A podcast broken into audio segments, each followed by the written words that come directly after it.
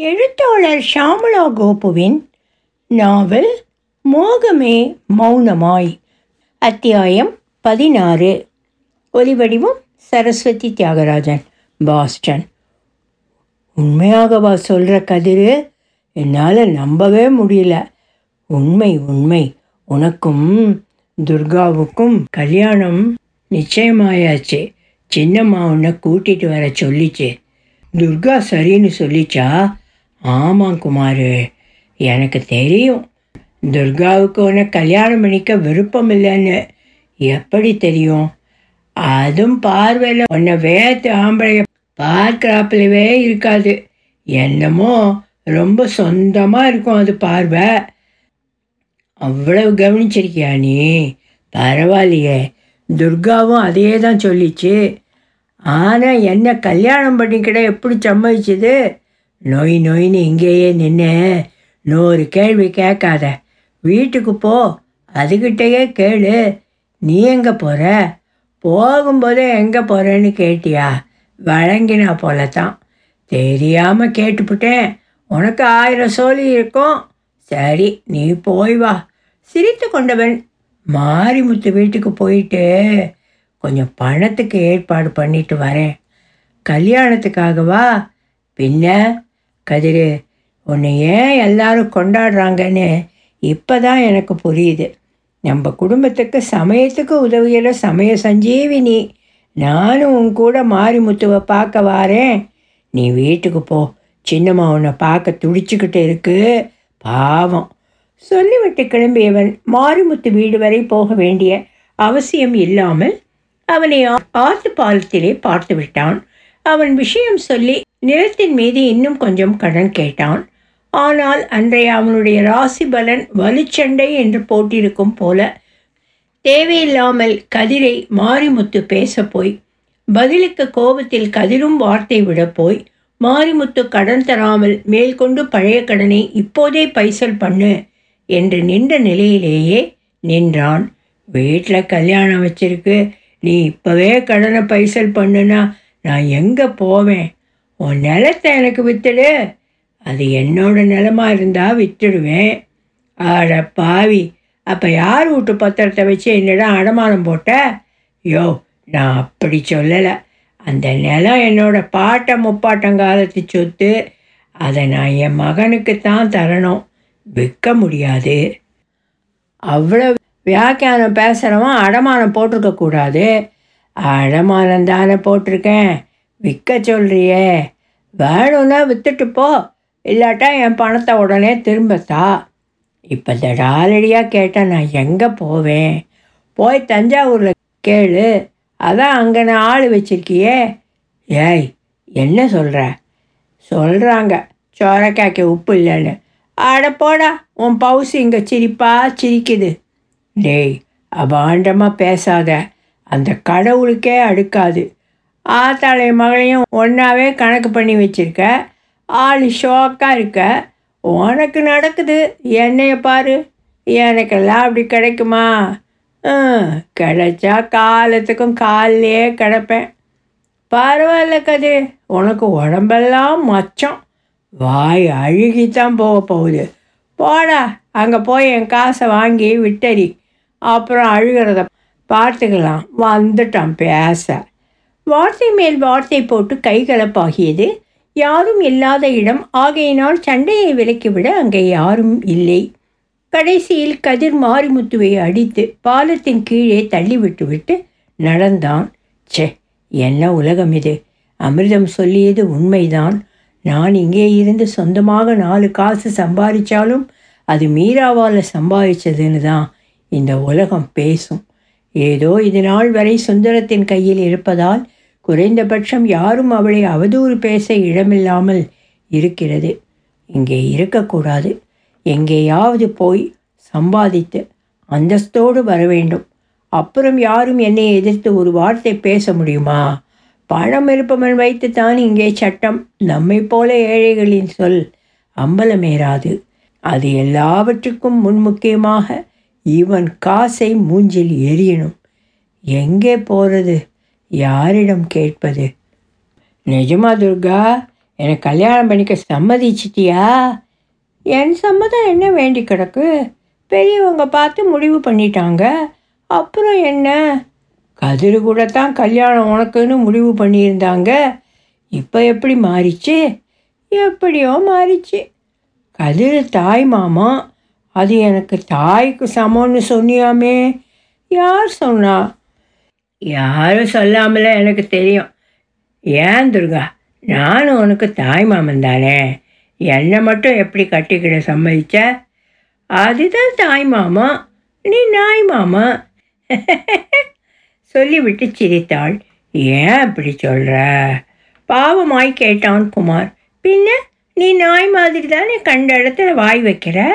அதெல்லாம் அப்போ. இனிமே அப்படியெல்லாம் கிடையாது. ம் நம்பிட்டாங்க போ. உன்னை தெரியாது எனக்கு. போ இங்கே இருந்து என்ன துர்கா? இப்போவும் என்ன இப்படி விரட்டுற? இப்போ உனக்கு என்ன வேணும்? உண்மையை சொல்லு. உனக்கு என்னை பிடிச்சி தானே கட்டிக்க சம்மதிச்ச? யார் சொன்னா? எனக்கு தெரியும். உனக்கு கதிர்கிட்ட கட்டிக்கிற பாசம் இல்லைன்னு. என்கிட்ட தான் உனக்கு ஆசைன்னு. சரி அப்படியே இருந்துட்டு போகட்டும். உன் வாயால் சொல்லேன் ப்ளீஸ் உன் கூட ரோதனையாக போச்சு. ஆமாம் இந்த அழகு மன்மதன் மேலே தான் எனக்கு ஆசை. இதை முன்னமே சொல்லியிருக்கலாம்ல. சொல்லியிருந்தா சும்மா இருந்திருப்பியா மக்கு மாமா? இப்போமே என்னை பாடுபடுத்துற. அது உண்மைதான். நல்லவனாக தன் குணத்தை ஒப்புக்கொண்டவனை கண்டு தனக்குள் சிரித்து கொண்டாள் துர்கா. வீட்டு வாசலில் போலீஸ்காரன் வந்து நின்று வீட்டுக்குள் கதிரவன் கதிரவன் என்று குரல் கொடுத்தார்.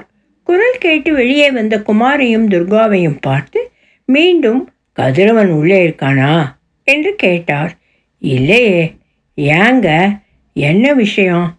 வந்தா சொல்கிறேன் ஜனாதிபதி பதவி காலியாக இருக்கான் ஐயாவை கூட்டிக்கிட்டு போய் சிம்மாசனத்தில் உட்கார வைக்க போகிறாங்களாம் ரெண்டு பேரும் ஒருத்தர் முகத்தை மற்றவர் பார்த்து கொண்டு தங்களுக்குள் குழம்பி போனவர்களாய் ஐயா என்றார்கள். பின்ன என்னடா? குமாரை நெஞ்சில் கை வைத்து பின்னுக்கு தள்ளினார் அவர். நீ என்னடா வேணும் அவனுக்கு? அண்ணனுங்க. என்றவன் மீண்டும் ஐயா அவனை எதுக்கு தேடுறீங்க? என்று பவ்யமாக கேட்டான். களவாணி பய இவனுக்கு கடன் கொடுத்தவன் கொடுத்த கடனை திரும்ப கேட்க மாட்டானா? அதுக்காக அவனை கொல்ல பார்ப்பானா இவன்? ஐயா என்ன சொல்கிறீங்க கதிர் யாரை கொல்ல பார்த்தான்? யார் வம்புக்கும் போகாத புள்ள பூச்சியாச்சே? அவன் மாரிமுத்துவை கொல்லுவதற்காக பாலத்திலிருந்து கீழே தள்ளி தலையில் கல்லையும் போட்டிருக்கான். ஐயோ ஒரு நாளும் கதிர் அதுபோல் செய்ய மாட்டானுங்க. உங்களுக்கு யாரோ தவறுதலாக பிராது பண்ணியிருக்காங்க. ஏல பாதிக்கப்பட்ட மாரிமுத்துவே தலையில் ரத்தம் வழிய வழிய ஸ்டேஷனுக்கே நேரில் வந்துட்டான். அவனை ஆஸ்பத்திரியில் அனுமதிச்சுட்டு இவனை இழுத்துக்கிட்டு போகலாம்னு வந்திருக்கேன். உள்ளே இருக்கானா என்று கேட்டால் வியாக்கியானம் பேசிக்கிட்டு நிற்கிறேன் கூப்பிட அந்த கொலகார அவன் இல்லைங்க. வந்தா வர சொல் என்று குமாரிடம் சொல்லிவிட்டு தனக்குத்தானே சொல்லிக் கொள்வது போல சற்று உறக்கவே சொன்னார். மாவனே நீ மாட்டினா ஏழு வருஷம் களி தான் உனக்கு. அவர் அந்த பக்கம் போனதும் அதுவரை வேலிப்படல் அருகில் ஒளிந்து நின்று கொண்டிருந்த கதிரவன் சட்டென்று உள்ளே வந்தான். இருவரும் மாறி மாறி அழுதார்கள். நீ எங்கேயாவது போய்விடு. நீ தேவையில்லாமல் இந்த கேஸில் மாட்டினா ஏழு வருஷம் கழித்திங்க ஜெயிலில் போட்டுருவாங்க. இங்கே இருந்து போமாமா சீக்கிரம். எங்கேயாவது இப்போதைக்கு போ கதிரு. நான் மாரிமுத்துவ ஆஸ்பத்திரியில் போய் பார்த்து எப்படியாவது அவன் கை காலில் விழுந்து கெஞ்சி கூத்தாடி கேஸை வாபஸ் வாங்க வச்சிடுறேன். நீ கொஞ்ச நாள் அதாவது ரெண்டு மூணு நாள் மறவாயிரு. நான் எங்கே போவேன்? நமக்கு யார் இருக்கா? நம்ம ஐயா கிட்ட போயிரு. யாருக்காக பணம் வாங்க ஐயா வீட்டுக்கு போக வேண்டும் என்று நினைத்தானோ அவனாலேயே அவர் வீட்டிற்கு போகும்படி ஆயிற்று. சுந்தரத்திற்கு ஆத்திரத்தில் உடம்பெல்லாம் ஆடியது. என்ன ஒரு துரோகம் பச்சை துரோகம். உண்ட வீட்டுக்கே ரெண்டகம் செய்த பயல். அவனை சும்மா விடலாமா? மரத்தில் கட்டி வச்சு தோலை உரிச்சிட வேணாமா? மாந்தோப்பில் குறுக்கும் நெருக்குமாக நடந்து கொண்டே பொறுமிக் கொண்டிருந்தார். பத்து நாள் இவனை நம்பி விட்டுட்டு போனதுக்கு நம்ம காலையே நக்கி விட்டான். வேற யாரானும் வருகிறார்களா என்று பார்ப்பதற்கு இவனை காவல் வைத்தால் இவனே களவாடி விட்டானே. இவனால் தான் அந்த இவள் என்னட்ட ஒட்டாம நின்னாளா? என்ன செய்யலாம்? அடித்து தொலைத்து விடலாம். என்றால் செத்தும் அவள் மனதில் தியாகச் செம்மலாக நின்று போவான். அது முதலுக்கே மோசம். அவள் கண்ணிலிருந்து காணாமல் நாடு கடத்திவிட்டால் அதுதான் சரி. கண்ணிலிருந்து மறைவது காலப்போக்கில் கருத்திலிருந்தும் மறைந்துவிடும். அப்படித்தான் செய்யணும்.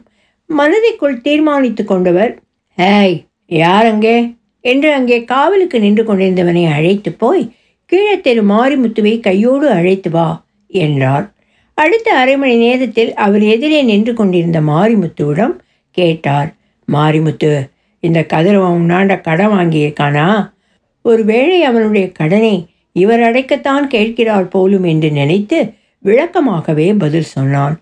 வாங்கியிருக்கானுங்க. போன வருஷம் பத்தாயிரம். இதோ போன மாதம் இன்னும் அஞ்சாயிரம். வட்டி கட்டி கட்டுறானா? இல்லைங்க. இவர் அவன் கடனை அடைக்கத்தான் கேட்கிறார். கொஞ்சம் சந்தோஷமாகவே பதில் சொன்னான். ஆனால் அவர் சொன்னது வேறே.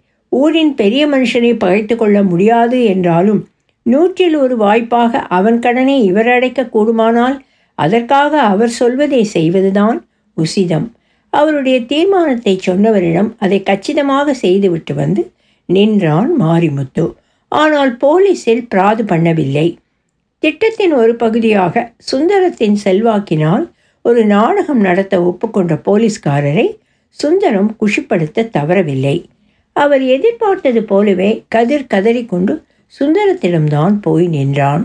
போலீஸ் ஒருபுறம் கடன் கொடுத்த மாரிமுத்துவின் நெருக்கடி மறுபுறம் இங்கே வராமல் வேறு எங்கே போவான் அவன்? அவனை தோளை அணைத்து ஆறுதல் சொன்னவர் போலீஸ் கையில் அம்படாமல் இங்கே இருந்து நீ முதலில் தப்பித்து கொள்ள வேண்டும். நீ என்ன பண்ணுற "ம், அது சரிப்படாது. ஐயா எது சரிப்படாது? சொல்லுங்கள் பணத்துக்கு பணமும் வேணும் போலீஸில் மாற்றமும் கூடாது. ஒரே கல்லில் ரெண்டு மாங்காய் அதுக்கு ஒரே ஒரு வழிதான் இருக்கு. சொல்லுங்க எதுவாக இருந்தாலும் செய்யறேன்.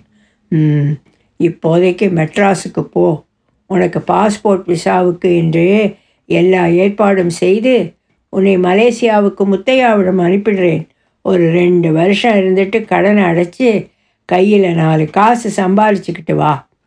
ஐயா அவர் காலில் விழுந்து வணங்கி கிடந்தவனை தூக்கி நிறுத்தியவர் அவன் கண்களை துடைத்துவிட்டு சட்டை பையில் கொஞ்சம் பணம் வைத்து அனுப்பினார். அவனை அனுப்பிவிட்டு மீசையை முறுக்கியவாறு வாய்விட்டே சொன்னார்.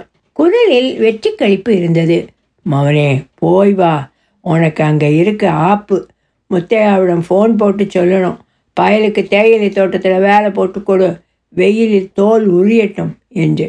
அழகாக இருக்கிறோம் என்ற ஆணவத்தில் தானே எனக்கு அடிமையாக இருந்தவளை கிளப்பி விட்டாய் உன்னை அடிமையாக அனுப்புகிறேன். போய் வா. என் அடிமையே போய் வா. ரெண்டு மூணு வருஷம்தான் அவன் அனுப்ப நினைத்தது. அவன் திரும்ப வரும்போது அவள் என் குழந்தையை பெற்று எடுத்திருப்பாள் உடல் கூச அருவறுத்தாள் இல்லையா? அந்த ஒரு காரணத்திற்காகவே அவள் என் பிள்ளையை பெற்றாக வேண்டும். ஆனால் இரண்டு வருஷம் என்பது பதினைந்து வருடங்களாக நீண்டுவிடும் என்று அவரே நினைக்கவில்லை. அது மட்டுமா? அவர் எதை நினைத்தாரோ அதுவும் நடக்கவில்லை. நாம் நினைத்தது எல்லாமே நடக்காது. நடப்பது எல்லாமே நாம் விரும்பக்கூடியதாக அமையாது. என்ன செய்ய? நாம் நினைத்தது எல்லாமே நடந்து நடந்தவை எல்லாமே நாம் விரும்பக்கூடியதாகவும் அமைந்துவிட்டால் நாம் ஆணவத்தின் உச்- உச்சிக்கே சென்று விட மாட்டோமா? ஆணவமே நம்மை அழித்து விடாதா மோகமே மௌனமாய் நாவல் தொடரும்.